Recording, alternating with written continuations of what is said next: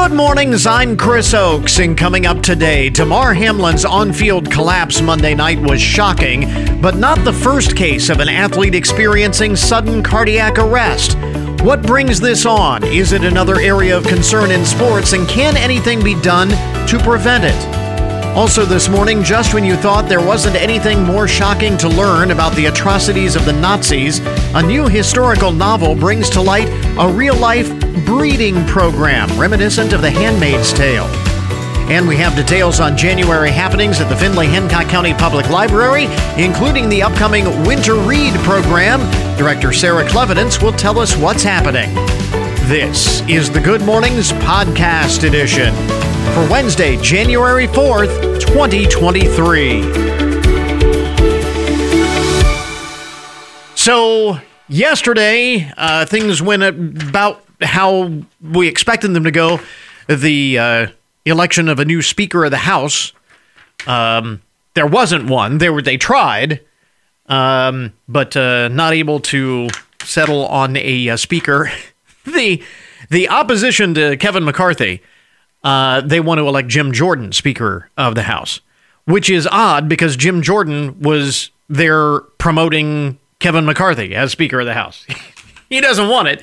He is advocating for Kevin McCarthy, and the people who are voting against Kevin McCarthy are voting for him. It's just weird.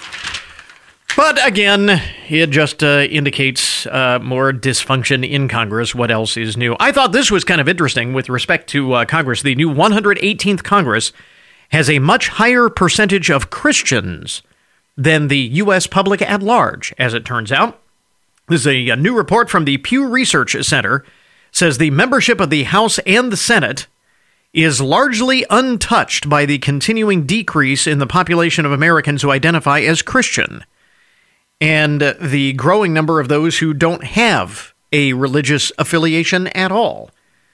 Well, right now, at least in the House anyway, there are no members. They can't even swear in the new Congress until they pick a speaker, which I don't get that. I mean, in terms of parliamentary rules, who votes on the speaker if nobody is sworn in as a member of Congress?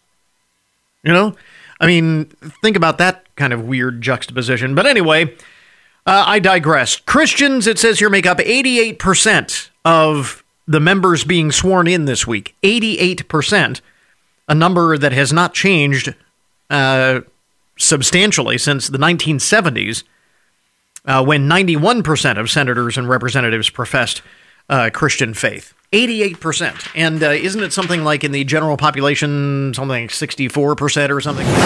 Some such. So much larger than the population as a whole. I don't know. You can call that good or bad, I guess, however you look at that. I would think most people would say that's good, but, you know, it's interesting one way or the other. You know how they often say, people say, if you want to have a positive outlook on life, hang out with positive people. That is becoming harder and harder to do. A recent poll of 2,000 adults found that the average respondent in the poll had 11 negative thoughts a day. That's how many negative thoughts we have each and every 11 negative thoughts a day. 34% of those in the survey, 34%, believe they let themselves down at one point or another. 34%. 32% worry about disappointing others. Negative or intrusive thoughts, otherwise known as thought distortions, will be experienced by most of the population at some point in their lives, according to the chief of psychology at Noom, Andreas Michaelidis. A busy lifestyle, practicing mindfulness, and repeating positive affirmations are some of the ways to help prevent negative thoughts from derailing you. So there you go. 11 negative thoughts a day. I've never really stopped to think about how many negative thoughts. I think we all have negative thoughts from time to time, but 11 a day. I thought that was kind of interesting. Let's see. I saw this story on this.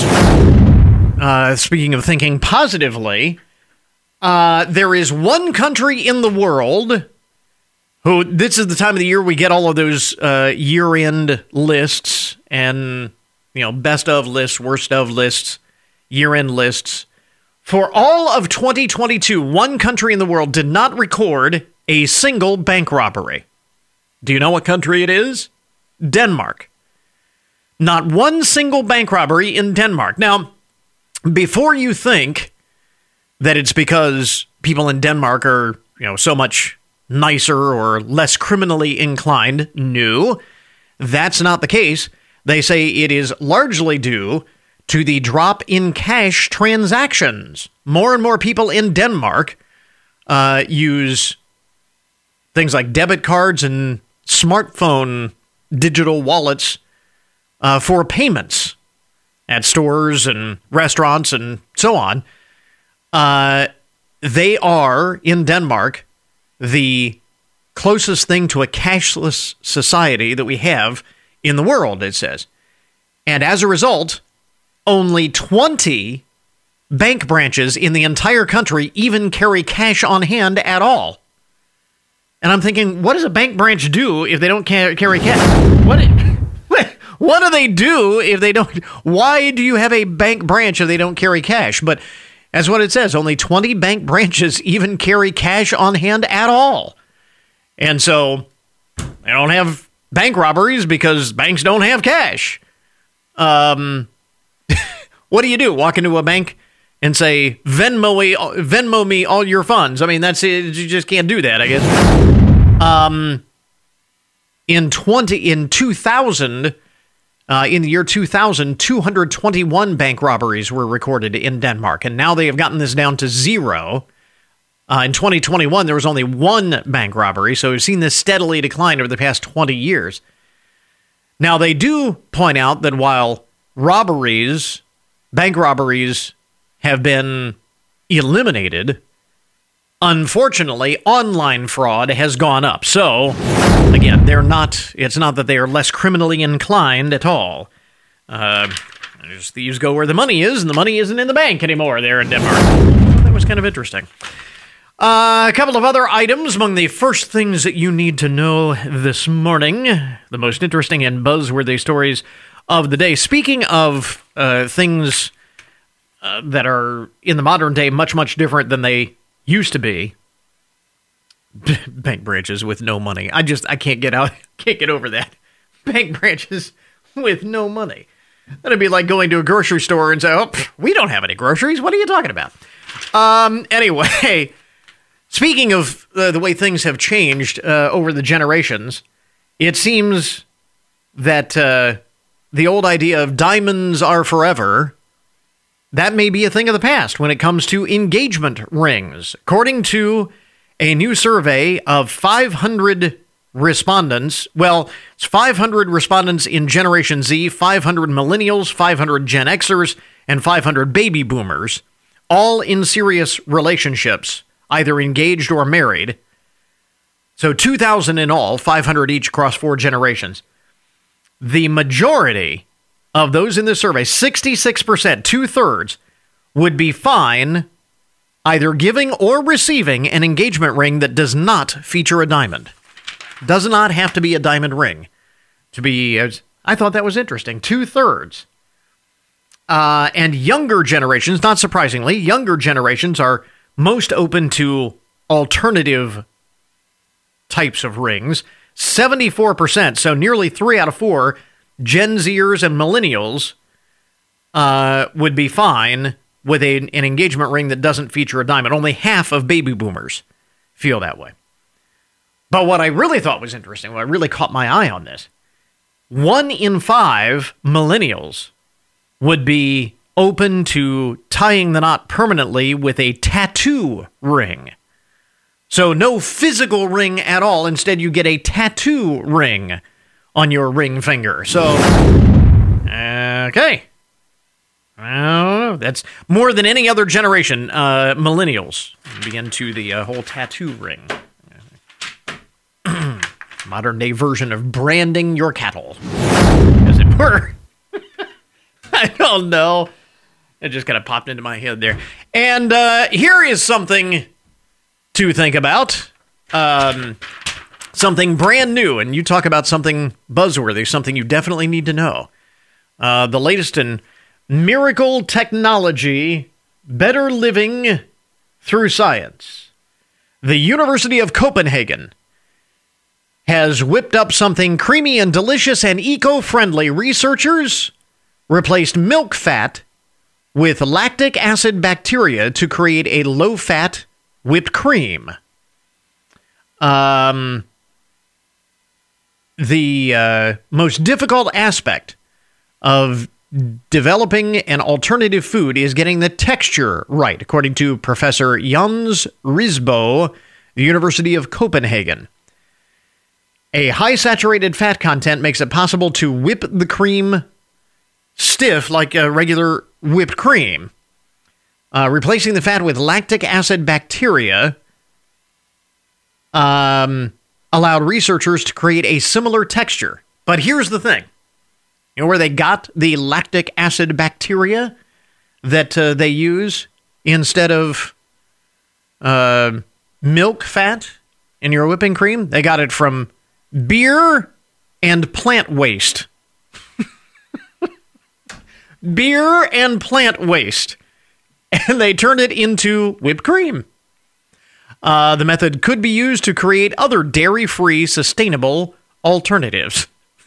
So just think about that. We could be, hey, pass me some pumpkin pie and put some beer and plant waste on top of it. There it is. The next holiday, sometime in the future. No thanks. I think I'll pass. There you go. Some of the most interesting and buzzworthy stories to get your Wednesday morning started. WFIN News, I'm Matt Demchek. Your WTOL 11 weather. Mostly cloudy today, a shower possible, a high of 57. Mostly cloudy tonight, a low of 36. Ohio Governor Mike DeWine has signed a bill into law that makes distracted driving a primary offense. In most circumstances, law enforcement will now be able to immediately stop any driver seen manipulating a device instead of focusing on the road.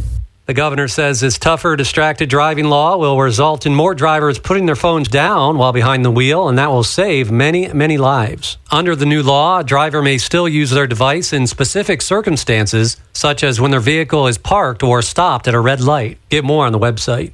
As the new year gets underway, Ohio's political maps remain far from settled. While most states manage to eventually settle their map disputes, Ohio's protracted ordeal has trapped it in a uniquely confounding legal stalemate.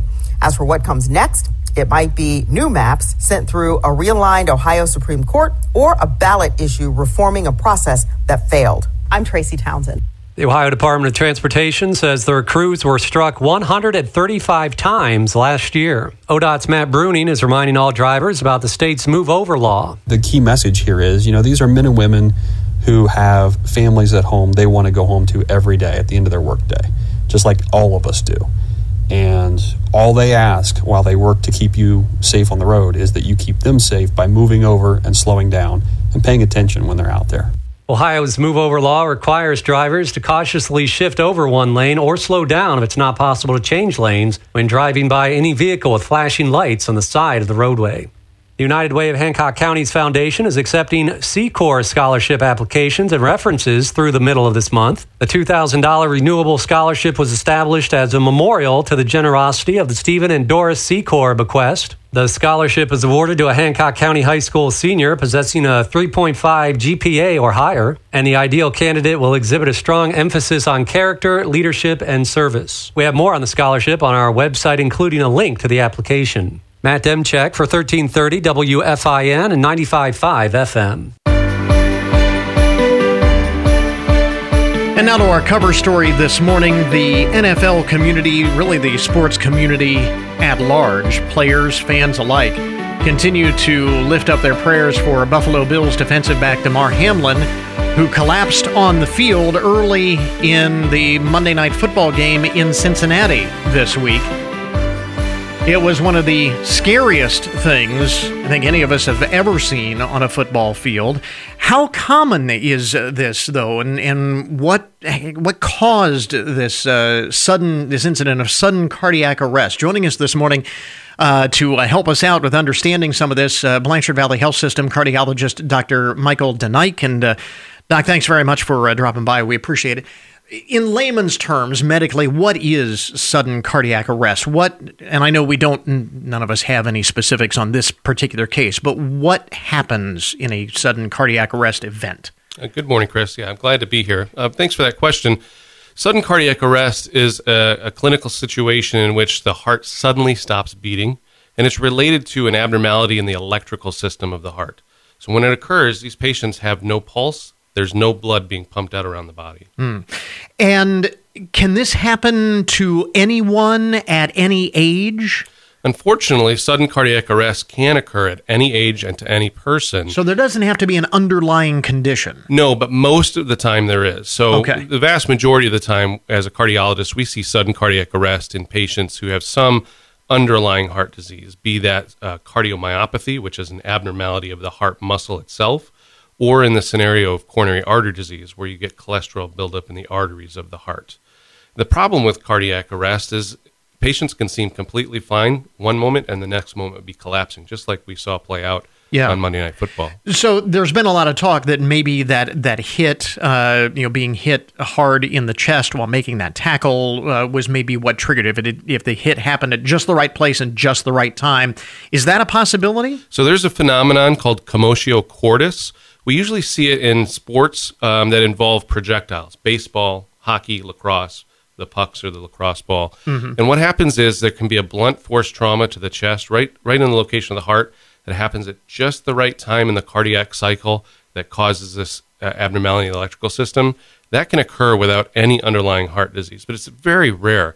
It's certainly a possibility in this case. So much of the concern about serious injuries in sports over in recent years has been involving concussions, which again can happen to anyone at any age in any contact sport under the right circumstances. Is this something that we should also be paying more attention to? Obviously less common than concussions, but is this something that we should be concerned about as well? Well, sure. Your listeners, especially if they have children who play sports, can probably relate. They have to take their children every year to get a sports physical. Mm-hmm. And a lot of people think about that sports physical as an opportunity to look for musculoskeletal injuries or a predisposition to musculoskeletal injuries or a history of concussions. But to be honest, a lot of that evaluation is screening and looking for risk factors that might identify someone who has underlying heart problems that have gone undiagnosed. So sort of a pre-participation evaluation of the heart is part of that physical, though patients may not realize that's actually part of what's going on when they see their doctor. So, again, this is something that it is interesting to note with respect to that in terms of youth sports that, as most people know, I am a youth sports official myself, and part of my certification each year is a module on training how to handle or how to deal with a sudden cardiac arrest situation. Just actually went through that last week in my certification process. So this is something that is on the radar screen of sports organizations at every level. Yeah, actually, in the state of Ohio in 2017, a law was enacted called Lindsay's Law that requires officials, coaches, even parents to be notified of the risk of cardiac arrest in sports. And so it does require annual training, to bring it really to the forefront of consciousness of all the individuals involved. And it's really important for organizations, whether that's schools, gyms, churches, clubs, to have in place an emergency action plan to respond quickly. And we saw that play out. All the NFL mm-hmm. teams are required to have an emergency action plan. Right. That was immediately put into place Monday night. And, mm-hmm. You can see that, at least for now, Damar Hamlin survived the initial event. Now the question will be, what happens moving forward? Obviously, none of us are privy to specific information regarding Damar Hamlin's condition or this particular case, but it has been reported that he is in a medically induced coma. Would that be standard practice for a patient who has experienced sudden cardiac arrest? That would be quite typical. Now, on occasion, after someone is resuscitated from cardiac arrest, they regain consciousness right away. But a lot of patients remain unconscious, and so they would be sedated heavily. In Mr. Hamlin's case, and in a lot of patients' cases, they're on a ventilator to support their breathing. The sedation, that medically induced coma, helps to take off the the stress on the body to allow some initial healing, whether that's for the brain, the heart, the lungs, all of those vital organs. And then moving forward, what the doctors assess is the readiness to start to withdraw some of those, or withdraw is not a good term, but remove some of those life-sustaining measures as the patient demonstrates their ability to handle those activities on their own. And from what the family has said, he is now breathing more normally and is on less, I guess at first he was on 100% oxygen. That's now down to 50%. So a good sign? Well, certainly it's a good move to be moving in the right direction. I think it's, without more information, it's still hard to say what his prognosis would be. Well, and one thing that we do know from league statements, from statements from the team, is that Damar Hamlin is in critical condition, which I would think would be expected of anyone within 24 to 48 hours experiencing this kind of cardiac event. But the doctors at UC Medical Center have spoke to the media yesterday and said that the next 48 hours are critical. So, you know, these next first couple of days. What would they be evaluating in that time and how so? I mean, how... That 48-hour window. Sure. I mean, they would be monitoring all the way from the basics of heart rate, blood pressure, kidney function. Some of that is assessed through laboratory values. They'll be assessing brain function. They'll be trying to see, is there evidence that Damar is demonstrating higher brain function that would be a positive prognostic sign that he's going to continue to recover, and as I mentioned, start to be able to remove some of those life-sustaining measures like a ventilator that are helping support his body at this time. Now, obviously, as we're all hoping and praying for the best here, what does a recovery from an event like this look like? Well, it runs the gamut. You know, the vast majority of these patients, unfortunately, do not survive. Many of them aren't even able to be successfully resuscitated. In Damar Hamlin's case, obviously, he had medical attention by his side within seconds. Yeah. He was able to have his circulation restored on the field. Now, moving forward, then, the question is, based on how long that resuscitative effort was carried on, what are the effects on his vital organs? What is the effect going to be on his brain, on his heart, and on his kidneys? Mm-hmm. And time will tell. Some patients will recover and they'll be completely normal by the time they're ready to leave the hospital. Others may have some permanent sustained injury to one or more of those organs. It's really interesting. You mentioned that some patients will fully recover. A similar situation happened a couple of years ago when a pro soccer player collapsed during a match at a tournament in Europe, and he has since fully recovered and resumed his professional career. I think he plays for Manchester United now, so the top tier of professional soccer. In that case, and hopefully in this case as well, as you were mentioning, that's probably due in no small part to the immediate care that he received. Mm-hmm. Sure. With that in mind then, and I guess maybe this would be the message to send, what should someone know in the event that they would encounter a situation like this or an event like this? The most important thing is to understand that quick action saves lives. And so... immediate initiation of CPR and activation of 911. If there is a second person available to help, to try to find an automated external defibrillator, AED, if one's available. Though looking for an AED shouldn't delay that initial CPR and life-saving intervention. Really, folks out there, I mean, if they haven't taken a CPR course, if they were inclined to do so to gain those skills, or if they've taken a course before, maybe take it again to refresh those skills, to be available to jump in as a first responder, as a bystander, because again, every minute that goes by without treatment reduces the likelihood of survival by up to 10%. So time really is important in these cases. Maybe if there can be anything good that comes out of this, that will be the message to drive home to people. Yeah, that public awareness is important. Yeah. Again, BVHS cardiologist Dr. Michael DeNike with us this morning, talking about sudden cardiac arrest in this Damar Hamlin case. Again, hoping and praying for the best, but kind of understanding a little bit about what happened and what is likely to happen next. Dr. DeNike, thanks very much for dropping by. We appreciate it. Thanks, Chris.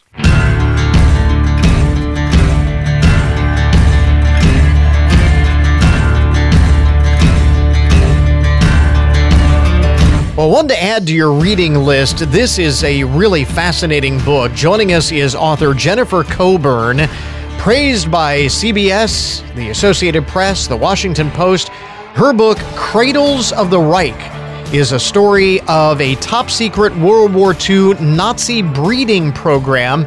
You heard that right, is a historical novel based on true events that are frighteningly similar to The Handmaid's Tale, which you may be familiar with that storyline. Jennifer, I have to admit that I have never heard about this. We've heard a lot about the horrors associated with the Nazis, but this one was new to me. How did you learn about this abomination, and what made you decide to write about it? Well, good morning, and thanks for having me on today, Chris. This was something that I hadn't heard of either 5 years ago. But when I learned that the Nazis had a breeding program with an eye on, an eye toward creating 2 million new racially pure, and that's their term, babies, I had a lot of questions. I wanted to know how the women were selected, where these homes were, and why women would volunteer to have a child for the Reich. And that's what they called it. They called it having a baby for Hitler. It's really not necessarily surprising that there would be such a program, given the mindset that we're all familiar with. We studied Nazism, that they were the pure race, or they were the master race, and so on. So this is not altogether surprising. Yeah, no, it's not surprising. But it certainly was new information to me, and I sought a historical novel that would address these questions, but also do so in the context of a story. I wanted to know about the women and their lives in this program. Well, was there some trepidation about turning a true story about something like this into a novel? I mean, this is not a warm and fuzzy topic. You have to kind of tread somewhat carefully with this subject matter, do you not? You know, it's not a warm and fuzzy topic, but what I'm hearing from readers is that they feel like it's ultimately a story about women's friendships and the connections that we forge and how those help us to rise to heroism that we never knew we were capable of. So yes, it is a weighty topic, but it is done so, I'm told, in a very accessible voice and tone so that we can first and foremost be engaged in a story about women that we care about. And second, we will learn a lot about this Lebensborn Society and how it operated within the Reich. Well, that's actually what I was going to ask. How would you describe this story then for people who are hearing about this for the first time? I would say that it's the story of three German women and and how they changed the course of one another's lives when they met at the Lebensborn breeding home called Heimhochland, which was in Bavaria. And they met at the start of the war, and the three women represent the different choices that German women had in 1939. There's a resistor, there's a bystander, and then there's a true believer. My character, Hilda, is all in with the Nazi cause. So Gundi is a university student who is good and pure and fights evil. And then Irma, who's the bystander, she has, she goes in to this program thinking she's doing a good thing for the women and for her country. But then as she discovers what the Lebensborn really is, and when she finds out more about what the Nazis truly stand for, she's faced with a choice. She has to decide whose side she's on. Yeah. So it's a story about women in difficult situations and how this challenges them and helps them grow. To a certain extent, those are timeless lessons that transcend this particular historical situation. Mm-hmm. It is first and foremost a story about women, and it's set in the Nazi Lebensborn program. Now, but readers who have a lot of questions about Lebensborn born or who have never heard of it but are fascinated by the subject will learn a lot about the program without feeling like they're being taught a history lesson. Yeah. You mentioned that, again, this is based on an actual program that the Nazis implemented. What about the characters themselves? Are they entirely fiction, or are they too based on individuals that you encountered in your research about this program? So they are fictional, but one of the characters, Hilda, the true Hitler girl, is based on Hildegard Trutz. And she was a volunteer with the Lebensborn Society, and she was one of the very few people that was interviewed about her time in the program.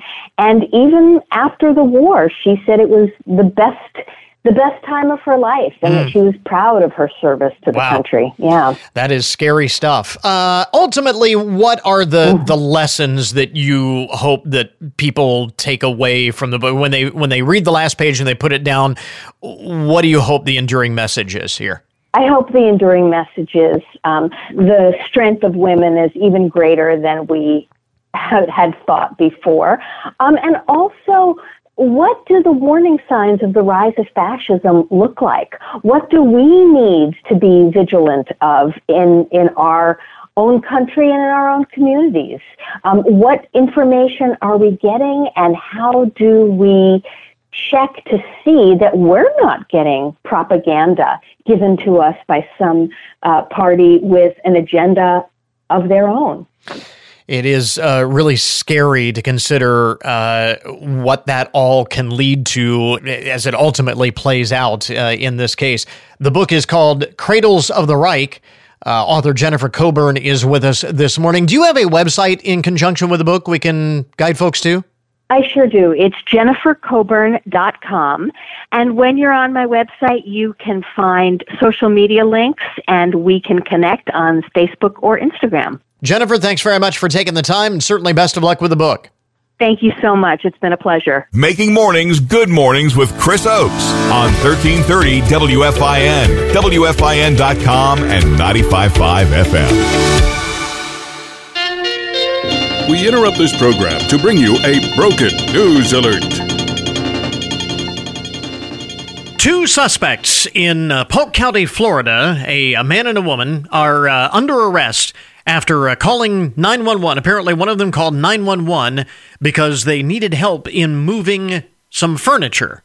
Now, you would think, why would that get you arrested? I mean, it's not a reason to call 911, but really? Policing them under arrest? Well, it turns out that the furniture that they were asking police for help in moving was furniture they were stealing from a home that they had broken into.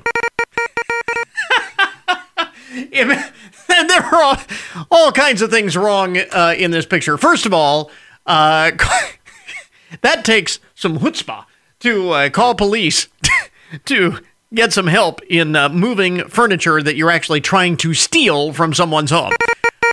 But then imagine being such a wimpy burglar that you can't complete your burglary because you lack the ability to move some furniture. I mean,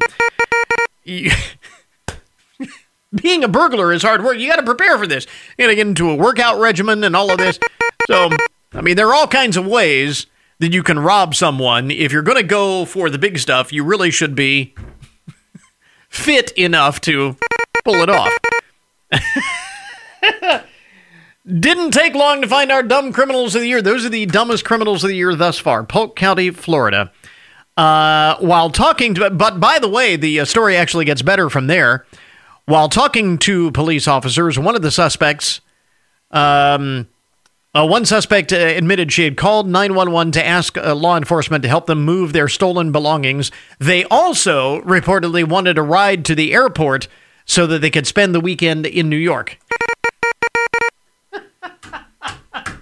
Hey, by the way, we're going to New York for the weekend. Can you give us a ride to the airport? Well, police gave them a ride, but they didn't end up at the airport. Let's just put it that way. Elsewhere in the broken news this morning, Dateline Thailand. This is from Thailand, from the International File of the Broken News. Let's see here. Buntum Shaimun and his wife Omnue were vacationing over the Christmas holiday. Oh, and they were headed to their hometown for a family gathering when they took a pit stop. They both had to, use the facilities, and so they took a pit stop. The husband did not realize that he had left his wife there after he drove off when he was done. They stopped to relieve themselves, and the husband apparently got done first, hopped back in the car, thinking his wife was asleep in the back seat, according to what he said. He drove off without realizing that his wife was not in the vehicle. Apparently got about 100 miles down the road before he realized that she wasn't in the car, thought she was asleep in the back seat. For her part, she was stranded because she had left her money and her phone in the car. Turned out she had to walk 13 miles until she found a police station. They could track down her husband. By the time they caught up with the husband, he had realized something had gone horribly wrong. By the way, the couple have been married for 27 years. If I ever did that to my wife, we would not make it to 28. No further details about what happened next, but I'm assuming somebody got a tongue lashing there. Speaking of the holidays, got a couple of broken news stories. I have a postscript on the holiday. A man dubbed the Santa Slayer has been arrested in Stafford County. What is this? Stafford County, Virginia, I think it is. It just says Stafford County. We got to get somebody on this here. Need more details. Anyway, authorities say the unnamed 39-year-old man attacked an inflatable Santa decoration on New Year's Day. Apparently, he was ready for all of the Christmas decorations to come down. He attacked an inflatable Santa decoration. Deputies say they arrived at the scene to find the suspect wearing a red jersey, underwear, and one shoe. Dubbed the Santa Slayer, he was taken into custody for public intoxication, and he was held in the county pokey until he had sobered up. They're in Stafford County. They are safe from the Santa Slayer, thank goodness. Meanwhile, a man in Indianapolis by the name of Javion Williams is facing charges after he, and this is very common in some countries. Most places in this country, you can't do it. It's illegal. But it's very common for people to go into the streets to celebrate the new year by firing guns into the air. Gunfire into the air. It's a common way of celebrating, ringing in the new year. That's what Javion Williams did in Indianapolis to culminate his New Year's Eve celebration. Two problems with this. Number one, it's illegal to discharge a weapon in that way in Indianapolis. And number two, he's on parole. On parole and in possession of a firearm. So he's in all kinds of trouble with the law. All he wanted to do was ring in the new year. And finally, in the broken news this morning, this is from Lehigh Valley, Pennsylvania, where a would-be thief of some copper wire learned the cruel sting of lesson number one. If you're going to steal some copper wire, make sure that the electricity is cut off first. A report out of Lehigh Valley said a group of hunters ended up calling 911 after they heard screaming from an electric tower and looked up to see a man dangling high above the ground. The 51-year-old culprit, whom police arrested, said he was trying to steal some copper wire, but instead got the shock of his life.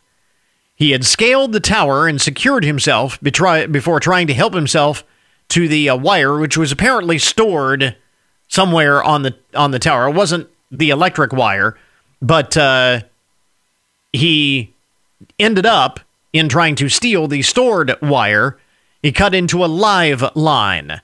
The man, who was shocked and burned, was propelled back by the power of the shock and fell nearly 30 feet before his safety line caught him. At least he had a safety line that saved him from smacking into the ground below. The man was treated at a nearby hospital and released on his own recognizance, figuring he probably won't do that again.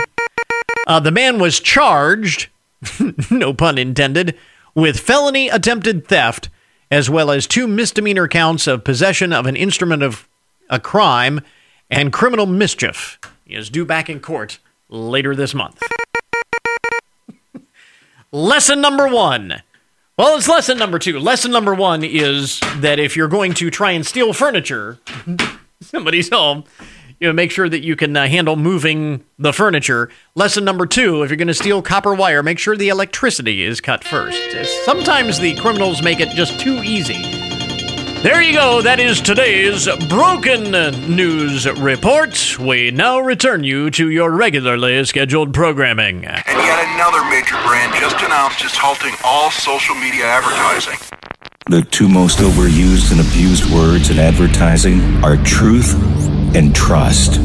They are the 2 most precious commodities for all brands, big and small. As an advertiser, you have to trust your partners to protect your brand's truth using the media consumers trust. Radio, it's on. This message provided by WFIN. And now your daily download, the numbers behind the news and the statistics that shape our lives. Remember, yesterday we mentioned that heading into 2023, people are generally a little less optimistic than they were heading into 2022. Well, a new poll from Gallup shows what it is that Americans are largely pessimistic about in the year to come. 80% of Americans predict a shaky economy will get worse in the form of higher taxes and a growing budget deficit. 80% of Americans concerned about that heading into 2023. 90% of those polled expect political conflict. And I saw that and I'm thinking to myself, who are the 10% who don't think that there's going to be political conflict in the coming year? Who are those 10% of people? 90% say we can expect political conflict. 85% believe that there will be discord overseas. And we already see discord overseas, depending on, I guess, how you define that.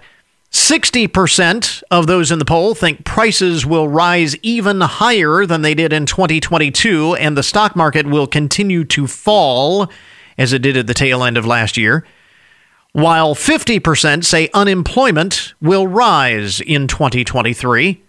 In fact, despite President Biden boasting back in October that the U.S. economy is strong, respondents' readings on confidence in the economy ranked among the worst since the Great Recession. 72% say crime will continue to rise as well.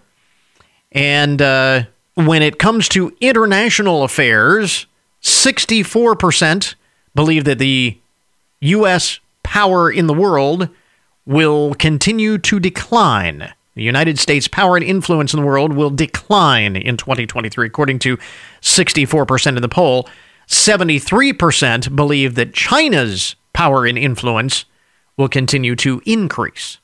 So, not a particularly rosy outlook, according to this Gallup poll. And this is just, this is what experts are saying. This is what average Americans are pessimistic about heading into 2023.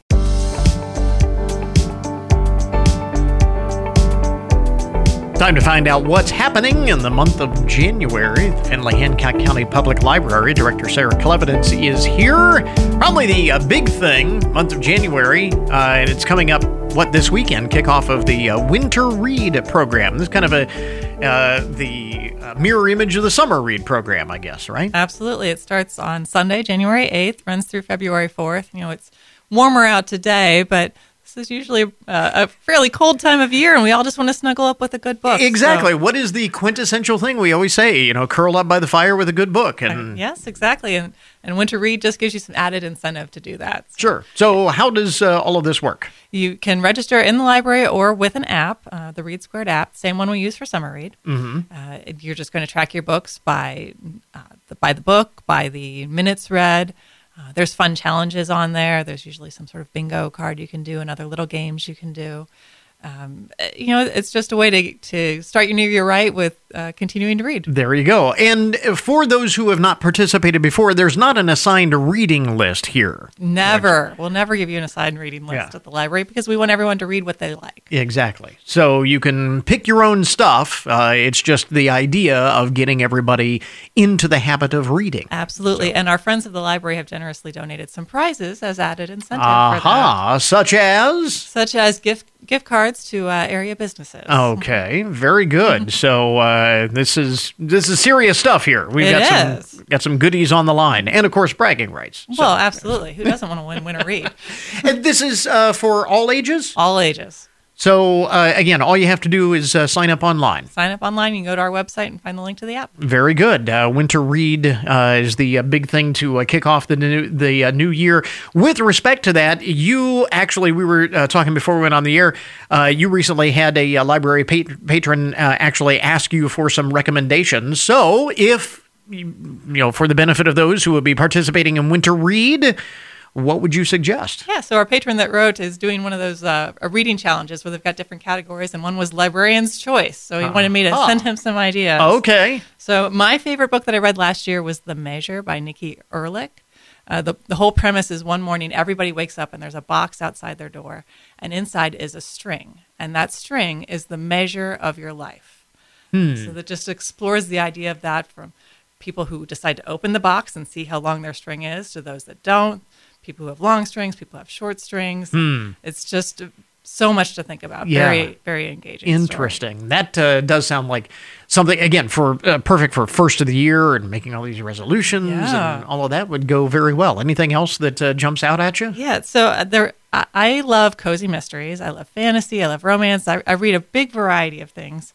I'm reading a really great cozy mystery right now called Color Me Murder by now the author's name's just slipped away from me. But she works in a bookstore and also makes coloring books. So that was a recommendation from one of my colleagues at the library. That one's really fun. Interesting. Ladies of the Secret Circus was a great fantasy by Christine Sayers. So one of those really multi-layered books that was fun to dive into. Okay. And is there anything new coming out? I mean, I don't mean to put you on the spot, but are there stuff coming out here in the first couple of months of the year that, you know, you're kind of looking forward to? Oh my gosh, I should have pulled my list out for what's coming. You know, what I love to do is keep a list. So I can't tell you what's coming out because I didn't look at my list, but okay. I'm going to give you my tip for how to keep track of what you want to read. Okay. All right. So you give yourself a calendar point on the first of every month that's put books on hold at the library. And then as you see your favorite authors have something coming out, you just add it to the notes of that, and that way you can remember to get on the holds list at the library for all the things that you love. Yeah. So, you know, go to Amazon, look up all your favorites, but don't buy them there. Come to the library to get them. And at least find out if you like them, if it's something that you would want to, you know, add to your own personal library. The great thing about the library is you can put all of the books on hold, check them out, and we don't care if you don't actually read it when you take it home. Maybe it wasn't for you. It's also because there are so many books that are coming out all the time. I mean, obviously well-known authors, but then, you know, lesser-known authors always have some interesting. We were talking with one earlier in the program, sounded really fascinating to me, the Cradles of the Reich, and you know, local authors, you know, any direction you want to go. Absolutely. You know, our virtual author talks are another great way to discover new authors. There's one coming up January 17th on decluttering to start your new year. So, you know, fiction, nonfiction, all kinds. That's interesting. You bring that up. That program continues into the new year, the virtual author talks. And interesting, it's not all necessarily novels and things like that. No, there's three different authors in January. Most months we have about three different authors, and it's a really wide variety. Okay. Again, for more information, then there are always programs. I know January is a bit light on programming and so on as you kind of be getting into the swing of the new year, but always programs, book discussions, you know, all of that going on at the library as well. Absolutely. All of that stuff is on the website, including more information about Winter Read. Yes, FindlayLibrary.org. Okay, we've got a link up at our webpage for that as well. Again, Library Director Sarah Clevidence with us, Findlay-Hancock County Public Library. Winter Read begins this weekend. Got it linked up. Sarah, thanks very much for dropping by. We appreciate it. Thank you. And that will finish up our podcast for today. Thanks again to all of our guests for joining us on the program this morning. And once again, a reminder, you can get more information about all of the topics that we talk about each and every day on the program at our webpage. That, of course, is goodmornings.net. Coming up tomorrow, we'll tell you what's new and next in the world of technology and what will be the hottest gadgets of the year. We'll get the scoop direct from CES 2023, the annual Consumer Electronics Show going on this week in Las Vegas. So until tomorrow morning, that is Good Mornings for this morning. Now that you've had a good morning, go on out and make it a good day. Catch you back here tomorrow.